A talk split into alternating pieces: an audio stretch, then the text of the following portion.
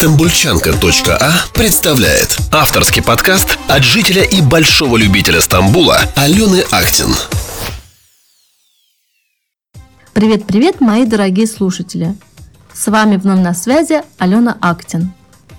У нас в Стамбуле уже наладилась хорошая погода, приближается лето, а вместе с ним должен был заканчиваться учебный год, и ученики готовятся к вступительным экзаменам в университеты – я сейчас вижу много информации относительно введения в России дистанционного обучения. Тема, конечно, вызывает массу возмущений и пока непонимания со стороны родителей.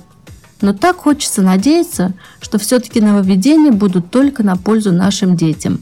В связи с пандемией у нас здесь, в Турции, в этом году вступительные экзамены в университеты перенесены на вторую половину лета, а выпускные экзамены в школах тоже переведены на онлайн-систему – Вероятнее всего, тема онлайн-обучения уже распространится во всех странах мира. Но пока мы еще не забыли офлайн школы я решила сегодняшний подкаст сделать на тему, как учатся в турецких государственных школах, и пригласила к себе в гости одну мою очень близкую знакомую, которая здесь училась, закончила школу, лицей и университет. Катя, привет! Привет, Ален! Спасибо, что согласилась принять участие и поотвечать на мои вопросы. Расскажи немного о себе. Как произошла твоя адаптация в школе? А, мне было 11 лет, когда мы с родителями переехали в Турцию. И на тот момент я не знала турецкого языка. Я сразу пошла в шестой класс. Это было буквально через пару месяцев после нашего переезда в эту страну. А адаптация прошла достаточно хорошо. Все ученики были очень дружелюбны и открыты к общению. И я им искренне очень благодарна, что во многих моментах они поддержали меня даже больше, чем многие наши учителя. И, возможно, если бы не поддержка моих первых турецких друзей, то у меня адаптация была бы достаточно сложной. А скажи, тогда еще глазами ребенка, что тебе запомнилось больше всего? Насколько были большими отличия от той школы, где ты учился в России? Ну или, может быть, их вообще не было? Хм, ну, первое, что меня очень удивило, это то, что учебный год в Турции начинался из-за сильной жары немного позже, чем в России. Это было примерно с середины сентября, и заканчивался год также ближе к концу июня. Следующее, что меня очень удивило, это сопровождение начала и конца учебной недели турецким гимном. А, и все ученики и учителя собирались на территории перед школой и в один голос пели гимн. Вот тогда, конечно, я не понимала, но сейчас я осознаю, что это отличный показатель, как с детства в турках развивают патриотизм. Да, наверное, ты права. Патриотизм должен развиваться с детства. А еще что-то удивило тебя?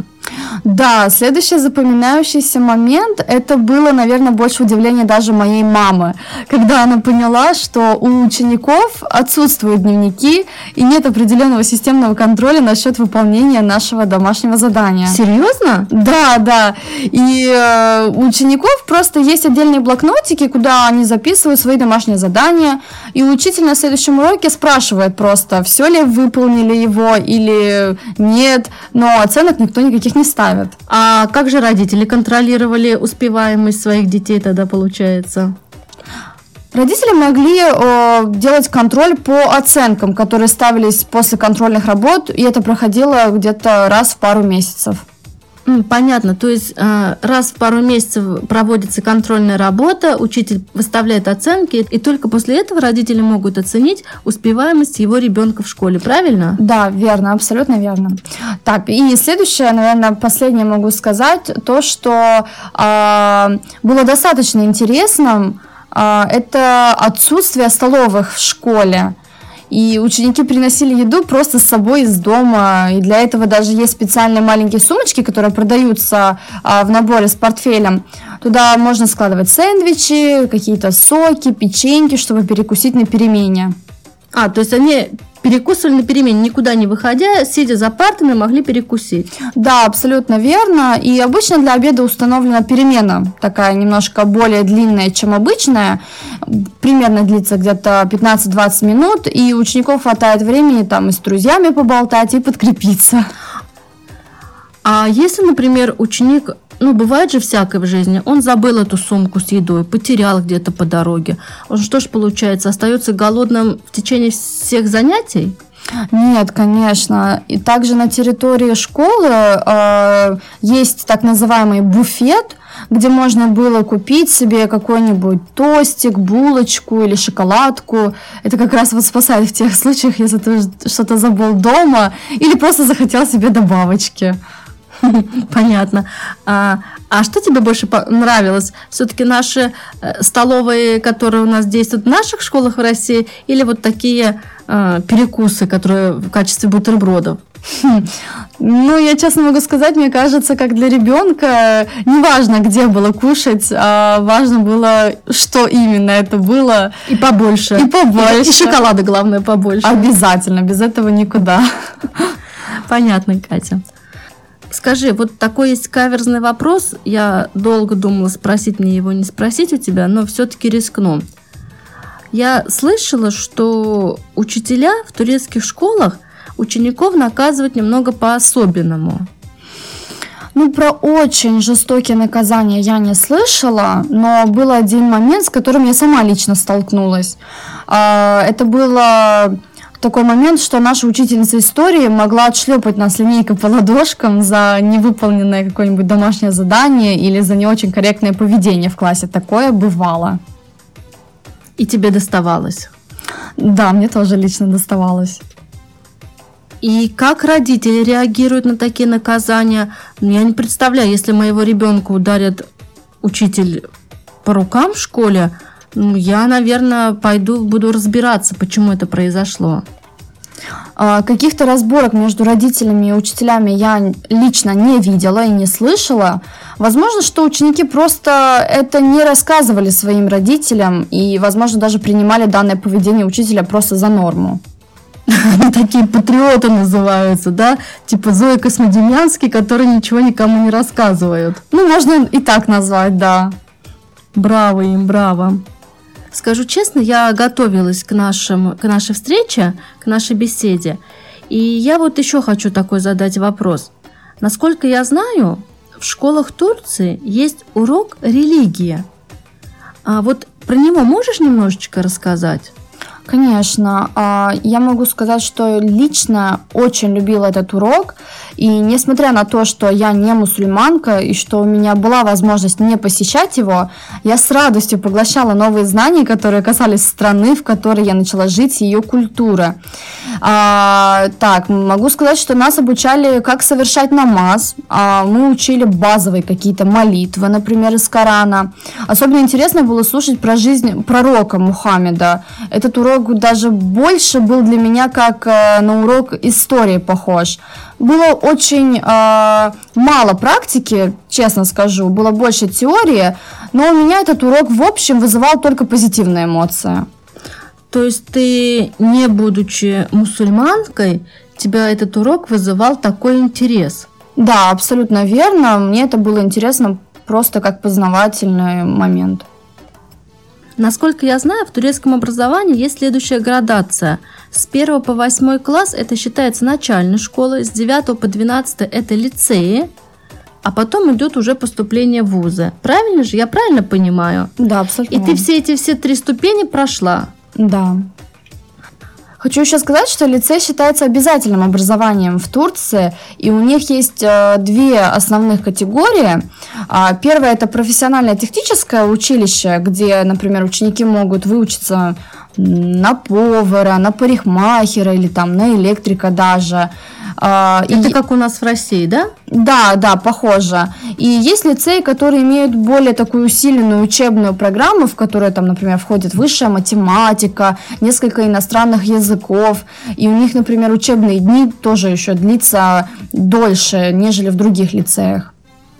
А после этого ученики готовятся к поступлению в университеты. А как проходит э, поступление в университеты? Как проходят экзамены? Э, насколько трудно может быть вообще поступить в университет Турции? И ты же вот э, как иностранка поступала, есть ли различия какие-то, может быть, послабления или наоборот более какие-то жесткие требования к иностранцам и гражданам Турции? Ален, давай тогда сделаем так. Я немножко расскажу поэтапно эти моменты поступления. Угу. Во-первых, должна сказать, что к поступлению в университет тут подходит достаточно серьезно. И в то время, когда туда поступала я, э, частных платных университетов было очень мало. Да и поступать в государственные до сих пор считается более престижным, э, так как система обучения там намного лучше. Но отбор при поступлении достаточно жесткий, и чтобы добиться хорошего результата и попасть именно на тот факультет, в котором вы хотите учиться, надо подготавливаться дополнительно. И для этого в Турции есть определенные частные курсы, которые ученики посещают э, каждые выходные, примерно где-то с 9 утра до 6 вечера, и даже некоторые ученики посещают их в течение учебной недели, там после уроков приходят к учителям, какие-то дополнительные решают экзамены, там какие-то уроки проводятся, чтобы подкрепить именно знания. Подожди, подожди, каждые выходные ученики помимо школы проводят на этих курсах. Да, абсолютно верно. И сколько же месяцев это длится? Ну, сколько подготавливаетесь? То есть, если вы подготавливаетесь год, то в течение года у вас вот таким образом э, без выходных, грубо говоря. И также как еще один интересный факт, можно сказать, что при поступлении в университет в Турции имеется два типа экзамена. А, один это для граждан именно Турции, и второй это для иностранцев. И они отличаются тем, что в экзамене для иностранцев все задачи построены на цифрах и символах. То есть там нет никаких языковых задач, которые вам надо решить. Более это там задачи касаются математики, алгебры, э, вычисляются ваш уровень IQ и так далее. Да-да, как раз этот момент я и хотела э, спросить. Как поступают иностранцы, они же не все знают турецкий язык. Вот, вот это мне как раз момент очень интересует. Да, то есть при поступлении э, в университет как иностранец ты не обязан знать турецкий, то есть тебе главное сдать вот эти вот э, уроки, так скажем, математику, алгебра, IQ, э, но там есть, присутствуют вопросы турецкого, там примерно, насколько я помню, в самом конце, и таким способом просто учителя выявляют ваш уровень турецкого. То есть если, например, вдруг у вас турецкий турецкий недостаточно, чтобы получать э, знания в университете, они дополнительно в течение там, пару месяцев вам э, бесплатно дают э, возможность получать курсы турецкого. Такая поддержка от государства, как говорится, правильно же? Да, и это очень-очень приятно. Мне такого не приходилось приходить, но знакомые, которые этим воспользовались, есть. И классно. Ну, а на какой ты факультет поступила? Я поступала на факультет э, педагога французского языка. У меня была немножко интересная история насчет этого. А, несмотря просто на то, что экзамен для иностранцев, в общем, если так посмотреть, легче в его сдаче, несмотря как сдают э, просто турки, а все равно есть сложные моменты а, так как вот каждый университет, на каждый факультет принимают только примерно 2-3 иностранца. И если ты подал в определенный факультет заявку, ты рискуешь туда не попасть, так как принимают именно тех, у кого только самые высокие баллы. И похожая ситуация даже была и у меня. То есть, несмотря что я очень хотела попасть на факультет педагога английского языка, туда было только открыто одно место, и это было большим риском. Я просто решила поступить э, на факультет французского, где место было три, и меня приняли. Тебе повезло. Очень повезло. Скажи, я знаю, что тебе предоставился даже шанс от университета поехать поучиться в Париже – это всем такой выдается шанс или только потому, что ты была иностранкой? По каким критериям предоставляется такая возможность? Ален, ну шанс поехать учиться за границу по программе обмена дают абсолютно любому ученику. То есть э, иностранец ты или турок, это не имеет никакого значения. Просто есть определенные критерии, по которым отбираются ученики. А, первое критерий – это набрать определенный балл, который показывает хороший уровень иностранного языка страны, в которую вы хотите поехать. Ну и второе – это хорошие оценки вашей учебы прошлых лет в университете. То есть поехать может абсолютно любой? Да, верно. Абсолютно любой, но с хорошими знаниями. Да, и с очень сильным желанием. Да, желание обязательно. Сначала желание. Да, это полпути. Это полпути. Я в нашем интервью уже не первый раз задаю вопрос, а вот я знаю, а я знаю, я слышала. Ну, я тоже много что слышу, потому что все-таки я тоже много лет живу здесь, в Турции. И опять-таки повторюсь, что вот я знаю, что самый высокий проходной балл в университет – это на медицинский факультет. Сюда сложнее всего поступить. Да, да, это верно. На медицинский факультет поступить, правда, очень сложно. Как ты думаешь, не это ли сейчас влияет на развитие событий с пандемией? Глядя на мировую статистику, мы видим, что Турция – это страна, которая справляется э, лучше всех других стран, ну, почти лучше всех других стран с текущей проблемой, выходя с наименьшими потерями жизни населения. Я думаю, да. Медицинское образование в Турции сыграло ну, достаточно большую роль в борьбе с пандемией. Еще, думаю, важным фактором служит объединенность турецкого народа, которая закладывается, как я говорила в самом начале, еще со школьных времен, когда ученики все вместе поют гимн своей страны. Ну тогда, может, на прощание я тебя попрошу прочитать первое четверостишие гимна, чтобы мы могли услышать, как же он звучит. Хорошо, хорошо, ну давай это сделаем. Korkma sönmez bu şafaklarda yüzen al sancak Sönmeden yurdumun üstünde tüten en son ocak o benim milletimin Yıldızıdır parlayacak o benim Dir o benim milletimindir ancak Катя, спасибо тебе огромное, что согласилась поделиться своими знаниями о турецких школах. Надеюсь, нашим слушателям было интересно услышать, как учатся самые обыкновенные ученики в самых обыкновенных турецких школах. Если вдруг возникнут у наших слушателей какие-либо вопросы к тебе, как к жителю Стамбула, могут ли они написать тебе в Инстаграм? Ален, спасибо, во-первых, большое, что пригласила меня к себе на подкаст. Мне было очень приятно немного рассказать про обучение в Турции и про свой опыт на эту тему. И, конечно, да, я буду рада ответить на все вопросы. Тебе тоже большое спасибо. Тогда в описании подкаста я обязательно укажу твои координаты. На этом мы заканчиваем сегодняшний выпуск. Всех вам благ, дорогие мои слушатели. Берегите себя и не забывайте подписываться на мой инстаграм стамбульчанка.а.